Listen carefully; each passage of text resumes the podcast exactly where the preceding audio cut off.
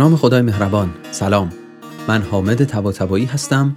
میزبان شما در عرصه سیمور در این قسمت که در حوالی تولد 100 سالگی استاد محمد علی موحد منتشر میشه درباره زندگی و شخصیت استاد موحد صحبت خواهیم کرد و در خلال این صحبت به بحانه هایی سرکی هم خواهیم کشید به حال و هوای مکان و زمان بسیار مهمی در تاریخ معاصر ایران. یعنی حال و هوای آبادان در حوالی سالهای ملی شدن صنعت نفت. اما اول کار و قبل از اون که بریم و به بحث خودمون برسیم یک غزل از دیوان شمس رو با صدای این پیر خردمند بشنوید و لذت ببرید تا بعد بریم و به بحث خودمون برسیم.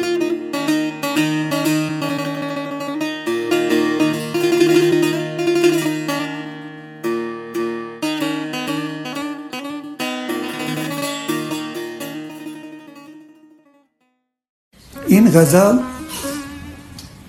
مولانا می‌گوید چطور اصطلاح خودش شکار شمس شد؟ این داستان ملاقات شمس را با خود می‌گوید در این غزل. این چه حیف آمد نخونم. بر چرخ سهرگاه یکی ماه عیان شد. بر, بر چرخ سرگاه یکی ماه عیان شد. من نمی‌دونم نوشتن که سباه روز شنبه ای که تاریخش معین از سال 642 شمس وارد گونیا شد و مولانا رو دید. نمی‌دونم این سرگاه همون سرگاهی یا فردای اون سرگاه نمی‌دونم ولی سهرگاهه بر چرخ سهرگاه یکی ماه عیان شد. از چرخ فرود آمد و در ما نگران شد. چون باز مانند اوگاه چون باز که بر باید مرغی به جه سید بر بود مرا اون مهو بر چرخ دوان شد. در خود چو نظر کردم خود را به ندیدم. زیرا که در اون مه تنم از لطف چو جان شد. در جان چو سفر کردم جز ماه ندیدم تا سر تجلای ازل جمله بیان شد. نه چرخ فلک جمله در اون ماه فرو شد. نه چرخ فلک جمله در اون ماه اون ماهی که رو بوده این رو بوده بالا. نه چرخ فلک جمله در اون ماه فرو شد. کشتی وجودم همه در بحر نهان شد.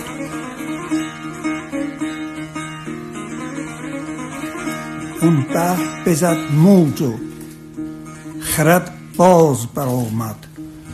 با واضح درف چند چنین گشت و چنان شد. بی دولت مختومی شمس الحق تبریز نی ماه توان دیدن و نی بحر توان شد.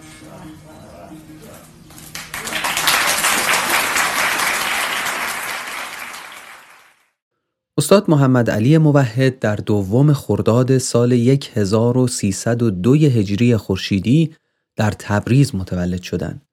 پدرشون از تجار معتبر آذربایجان بوده اما ثروتش رو در ماجراهای جنگ جهانی اول و آشوبهایی که در منطقه قفقاز در اون زمانها اتفاق افتاده بوده از دست داده بوده و خانوادش با فقر و سختی زندگی می‌کردند. اما از دوران ثروتمندی او یک صندوق پر از کتابها و مجلات قدیمی باقی مونده بوده و همین صندوق میشه اولین دریچه محمد علی موحد به دنیای کتاب و دانش. جالبه که ما می‌بینیم استاد موحد در حدود 80 سالگیشون در یکی از مصاحبه ها کاملا محتویات این جعبه رو بازگو می‌کنن و خاطرشون هست که در دوران بچگی چه کتاب ها و چه مجلاتی رو از توی این جعبه برمی داشتند و میخوندند.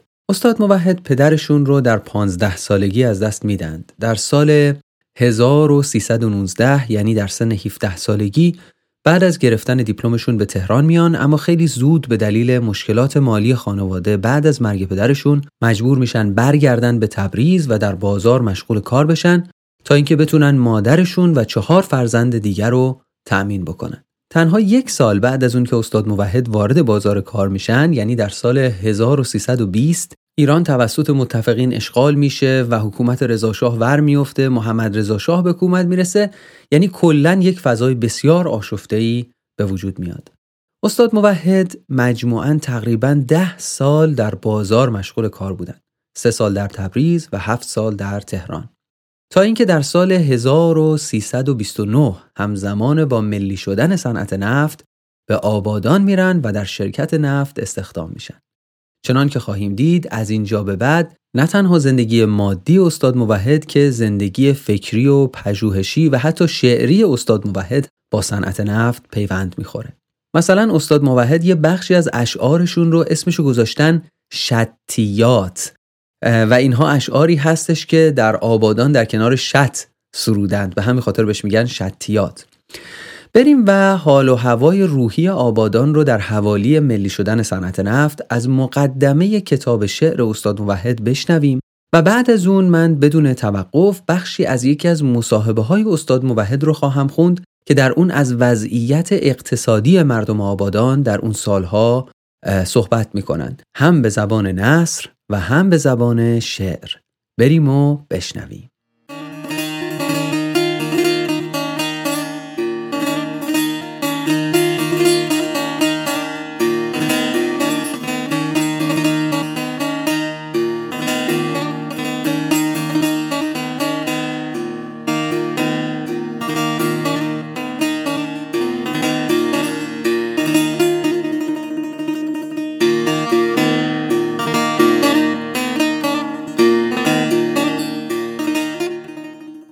در آن روزها که در آبادان بودم روزگار سختی بود که از بام تا شام در میان دو قطب امید و نومیدی از شوق و هیجان تا دلهوره و استراب در نوسان بودیم.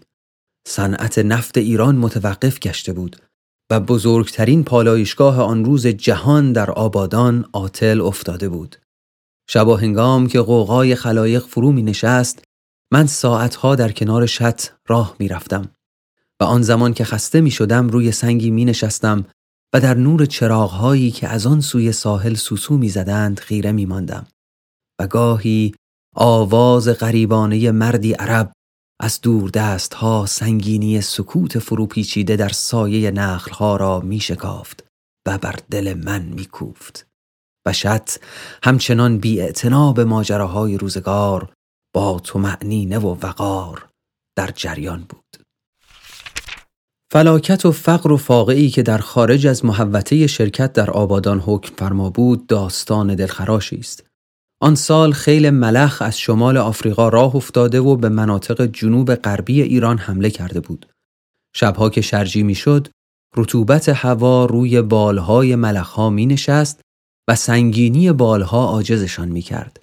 صبحها که من از آبادان به خرمشهر می رفتم، در بیابانهای وسط راه گروه گروه ملخها افتاده بودند و مردان و زنانی را می دیدم که گونی در دست ملخها را جمع می کردند و با خود می بردند. روزی رفتم در جزیره سلبوخ که بعدها مینو نام گرفت و دیدم ملخ را توی آب جوش نمکسود کرده و کپه کپه توی مجموعه های مسی گذاشته اند و هر نلبکی ده شایی یک قران به بچه ها می فروختند. یاد شعر سعدی افتادم که از قحط سال دمشق حکایت می کند.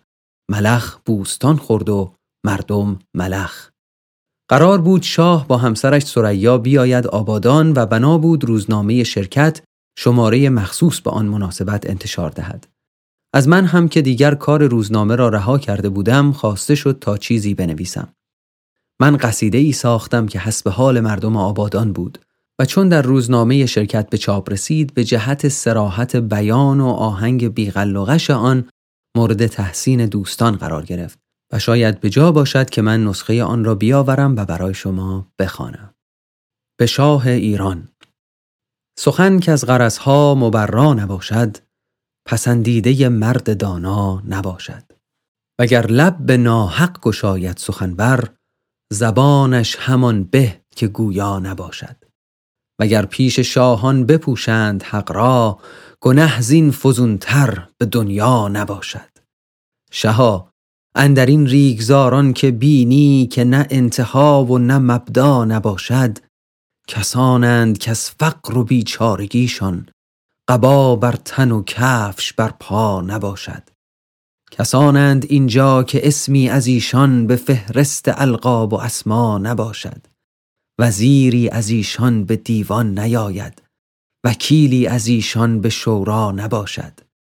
کسانند اینجا که دائم قضاشان به جز نان خالی و خرما نباشد. خدا را که این مایه صد رمق هم به بی دست و پایان مهیا نباشد. ز گهواره تا گور در سر کسی را به جز فکر نان هیچ سودا نباشد. همی مادران را به بالین کودک به جز گریه راه تسلا نباشد. همی کودکان را به دامان مادر جز آه و فقان هیچ آوا نباشد. در این خطه ای شاه جایی نیابی که داغی ز بیگانه بر جا نباشد. ستمهای بیگانه گر بر شمارم دل شاه را تاب اسغا نباشد. شها نیک دانم که با شهریاران سخن گفتن این گونه شایا نباشد. سخن ساده گویم که در دهرم از کس تقاضا نباشد تمنا نباشد. وگر من ز آداب دانان نباشم ادبدان بسی هست پروا نباشد. خلوصی که در گفته بنده یابی بدان گفته ها هیچ پیدا نباشد. چو محبوب ملت شوی خود چه حاجت که مداح باشد کسی یا نباشد؟ اگر در دل مردمان جای گیری کسی را گزند تو یارا نباشد. شها درد ما را کسی نیک داند که بیگانه از ملت ما نباشد. کسی را که در پا نرفته است خاری به افتاده از پا مهابا نباشد. ز دشمن کسی چشم خیشی ندارد که جز زهر در کام افعا نباشد وگر گرگ بر گل تازد همانا که تقصیر با گرگ تنها نباشد.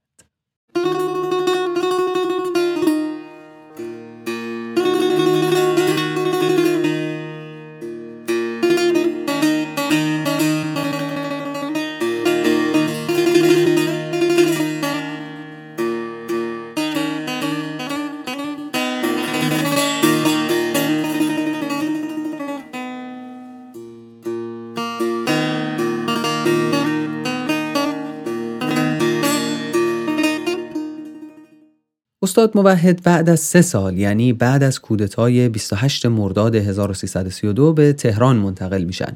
تحصیلات ایشون در دانشگاه تهران و در رشته حقوق بوده. بعد از فارغ و تحصیلی در سال 1338 برای تحقیق در حقوق بین الملل به انگلستان شهر کمبریج میرن. در اونجا با حقوقدانها و شرقشناسهای بسیار مهمی برخورد می‌کنن و کار می‌کنن. مثلا یک نمونهش پروفسور آرتور آربری است که شخصیت علمی بسیار مهمی است و ترجمه های مهمی از فارسی و عربی به انگلیسی انجام داده که مشهورترینش ترجمه انگلیسی اوست از قرآن. استاد موحد در مدت اقامتشون در انگلستان علاوه بر مطالعه در حقوق بین الملل چند نسخه خطی از کتابهای قدیمی فرهنگ ایران رو هم که در موزه بریتانیا بوده نسخه برداری می‌کنند و به ایران میارن. اما قبل از اینکه برم به سراغ خدمات فرهنگی استاد موحد مثل همین نسخه برداری ها و تصحیح و چاپ کتاب های قدیمی خوب اشاره بکنم به خدمات استاد موحد خارج از حوزه فرهنگ. استاد موحد به عنوان کسی که به حقوق بین الملل در زمینه نفت به خوبی آشنایی داشتن همواره به عنوان یک مشاور ارشد در کنار صنعت نفت ما بودند. حتی به مدت شش ماه معاون اجرایی اوپک بودند. علاوه بر اینجور خدمات عملی و اجرایی استاد موحد تحقیقات و تعلیفات مهمی هم در زمینه حقوق نفت انجام دادن و کتابهای بسیار مهمی در این زمینه منتشر کردند. مشهورترینش کتاب خواب آشفته نفت که تاریخ حقوقی صنعت نفت ایران رو از قرارداد دارسی در سال 1901 تا بعد از کودتای 28 مرداد بررسی می‌کنه. جهت یادآوری قرارداد دارسی قراردادی بوده که مظفرالدین شاه قاجار با یک بریتانیایی به اسم ویلیام ناکس دارسی میبنده و به موجب اون قرارداد حق انحصاری جستجو و بهره برداری از نفت و گاز ایران رو تقریبا در سه چهارم کشور به دارسی میده. بگذریم در زمینه ادبیات خصوصا تصحیح و انتشار متون قدیمی استاد موحد کارهای بسیار مهم و زیادی انجام دادند. از میان همه این کارها به گفته خودشون مهمترین کارشون چاپ مقالات شمس تبریزی است. مقالات شمس تبریزی مجموعه از سخنان شمس تبریزی است در دوره اقامت او در قونیه. کار استاد موحد روی این کتاب بسیار در شناخت بهتر این شخصیت اسرارآمیز تاریخ ادبیات ما مؤثر بوده و می‌تونیم بگیم که منجر به بازشناسی شخصیت شمس تبریزی شده. سیاهی آثار استاد موحد بسیار بلند و بالاتر از اونه که من واقعا بتونم توضیح کاملی دربارشون بدم. فقط یک قولی به شما بدم که در آینده نزدیک در یکی از قسمت‌های عرصه سیمرغ از بعضی از کارهای استاد موحد استفاده خواهیم کرد و از این طریق شما به محتوای آثار ایشون هم بیشتر دسترسی خواهید داشت. اما آثار ایشون رو فعلا بگذاریم کنار و بریم به سراغ شخصیت استاد محمد علی موحد. در تولد صد سالگی استاد موحد که به همت آقای علی دهباشی و مؤسسه بخارا برگزار شد افراد مختلفی اومدن و درباره استاد موحد صحبت کردند. به نظر من یکی از بهترین این صحبت ها صحبت های جناب ملکیان بود. چند دقیقه گزیده ای از صحبت های جناب ملکیان رو اینجا با هم خواهیم شنید تا با شخصیت استاد موحد و شخصیت اساتیدی مانند او و هم نسل او بهتر آشنا بشیم و از اونها درس های بسیار مهم بگیریم. بشنوید و لذت ببرید.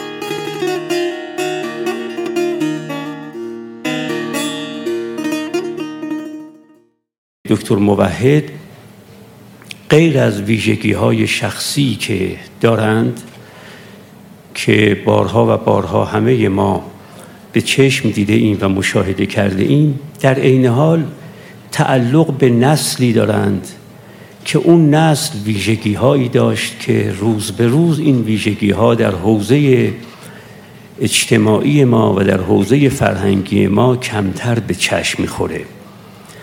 امروز قصد دارم که ویژگی های اون نسل را که یکی از بزرگترین و شاخصترین و بارزترین چهره های اون نسل خود حضرت استادند این ویژگی ها رو تا اونجایی که به عقل قاصرم می‌رسه ذکر بکنم تا درسی هم باشه برای کسانی که بعدها می‌خوان در راه امثال این استاد قدم بزنن. نسلی که دکتر مبهد یکی از بارزترین شخصیت ها و نمونه های اون نسل است. نسلی بود که به گمان من شش ویژگی داشت. و این ویژگی ها ویژگی هایی بود که همطور که عرض کردم روز به روز در حال فرو مردن و فرو پژمردن و کمیابتر شدنند. ویژگی اول این نسل این بود که نسلی بودند بسیار سخت کوش و جدی. کسانی بودند که از پشکاری فوق تصور من و امثال من برخوردار بودند. سخت میکوشیدند و هم زندگی رو به جد می‌گرفتند و هم کار علمی و تحقیقی خودشون براشون کمال اهمیت رو داشت. به تعبیری کاری که می‌کردند برای خودشون جزو تجملات زندگیشون نبود جزو ضروریات زندگیشون بود. این ویژگی در این نسل بود. کار جدی کار سخت کوشانه کاری که همه زندگی در گرو اون کار است. کاری است که وسیله ای نیست برای رسیدن به هدف دیگری. کاری نیست که من نمی‌خوام نردبانش بکنم و از طریق اون نردبان به ثروت برسم به شهرت برسم به قدرت برسم به احترام برسم به آبرو برسم. به محبوبیت برسم یا به مدرج دانشگاهی برسم. خود کار برای من ارزشمند است. خود کار برای من مطلوبیت ذاتی و مطلوبیت به ذات داره. نه اینکه وسیله ای باشه برای اینکه من رو دستم رو به هدف دیگری برسونه و مطلوبیت بالغیر و مطلوبیت غیری نداشت. این نسل نسلی این ویژگی رو در ناسیه همه این نسل می‌دیدید. این ویژگی اول این نسل بود. نسلی که کار براش ارزشمند بود. کار براش هدف بود. نه وسیله ای که و نردبانی و پلکانی که از طریقش بخواد به چیز دیگری غیر از کار برسه. این نسل نسلی بود که اهل علم بود. نه اهل اطلاعات نه اهل داده. این نسل می‌فهمید با توجه داشت به اینکه علم و معرفت چیزی است اطلاعات چیز دیگری است داده ها چیز دیگری هستند و هیچ وقت نمی فروخت علم را به کسب اطلاعات صرف یا جمع آوری داده های صرف. البته شکی نیست که اون نسل نسلی بود که در زمان انفجار اطلاعات هم نمیزیست در زمان انفجار داده ها هم نمیزیست. ولی با این همه همون مقدار اطلاعات و داده ها این مورد عنایتش نبود. می‌دونست که تبدیل داده به اطلاعات و تبدیل اطلاعات به علم و تبدیل علم به فهم اینه که اهمیت داره. و بنابراین فقط به دنبال علم بود. ویژگی دیگری که در این نسل بود این بود که این نسل نسلی بود که به سنت خودش پشت نکرده بود. سنت خودش رو خوب می شناخت حتی مخالفان این سنت هم در میان این نسل کسانی مثل کسروی در عین اینکه مخالف اون سنت بودن ولی سنت رو میشناختند و باش مخالفت می‌کردند. اکثریت ما اصلا به سنت بلمره پشت کرده ایم و پشت کردنمون نه به معنای رد اون سنته به معنای بیاعتنایی به اون سنته. رد سنت هم نیاز به فهم سنت داره ولی بیاعتنایی به سنت نیاز به فهم سنت نداره.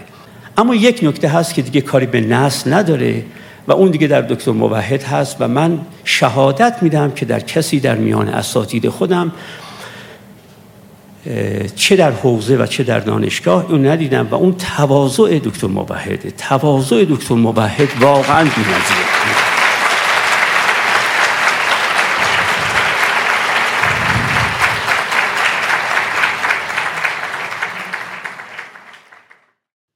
در پایان و به عنوان حسن ختام من می‌خوام یک بخش از مقدمه کتاب شعر استاد موحد رو برای شما بخونم کتاب شاهد عهد شباب که یک جنبه دیگه در واقع یک جنبه پنهانی و شخصی از زندگی استاد موحد رو برای ما آشکار می‌کنه.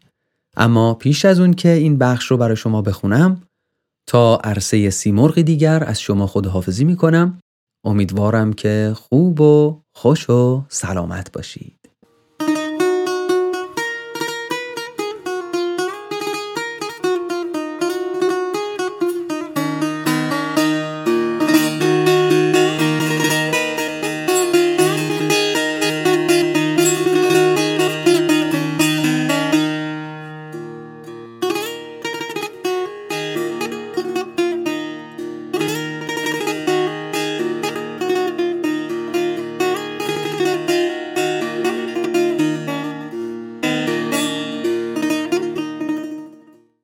نمی‌دانم چگونه بگویم عشق بازی بود دیگر سر و سری که مثل همیشه با لبخندها و دزدیده نگریستنها و چشمک زدنها آغاز می شود و از دیدارهای گهگاهی و تننازیها و رمیدنها و آرمیدنها مایه می گیرد. از جوانی خودم می گفتم و سر و سری که داشتم با آن نازنین پری شعر که آخر سر خیلی محترمانه و با حسرت و اندوه تصمیم گرفتیم جدا از هم زندگی کنیم. جدا شدیم چون می‌دانستیم زندگی با هم و در کنار هم برای هر دو سخت و هولناک خواهد بود و من همچنان دلم مالا مال عشق اوست. باور می کنید گاهی شبها به سراغم می آید اما فقط در خواب. هرگز نشده است دیگر که در عالم بیداری و خوشیاری به هم برسیم و دیداری تازه کنیم. اما در خواب چرا؟ هنوز گاهی خوابش را می بینم. مثل مادرم میماند که تا بود تسلای دلم و آرام جانم بود. گرما و روشنایی فضای زندگیم بود که گذاشت و رفت و فقط گاهی خوابش را می‌بینم. در بیداری اگر خودش نیست یادش هست. و عکس خاموش و غمگین او بر دیوار خانهام که همچنان نیازمندانه و مشتاقانه در من مینگرد. و آن اشتیاق و آرزوی یخ بسته در نگاهش بی طاقتم می کند و دلم را می شوراند. اما کاری دیگر از دستم بر نمی آید.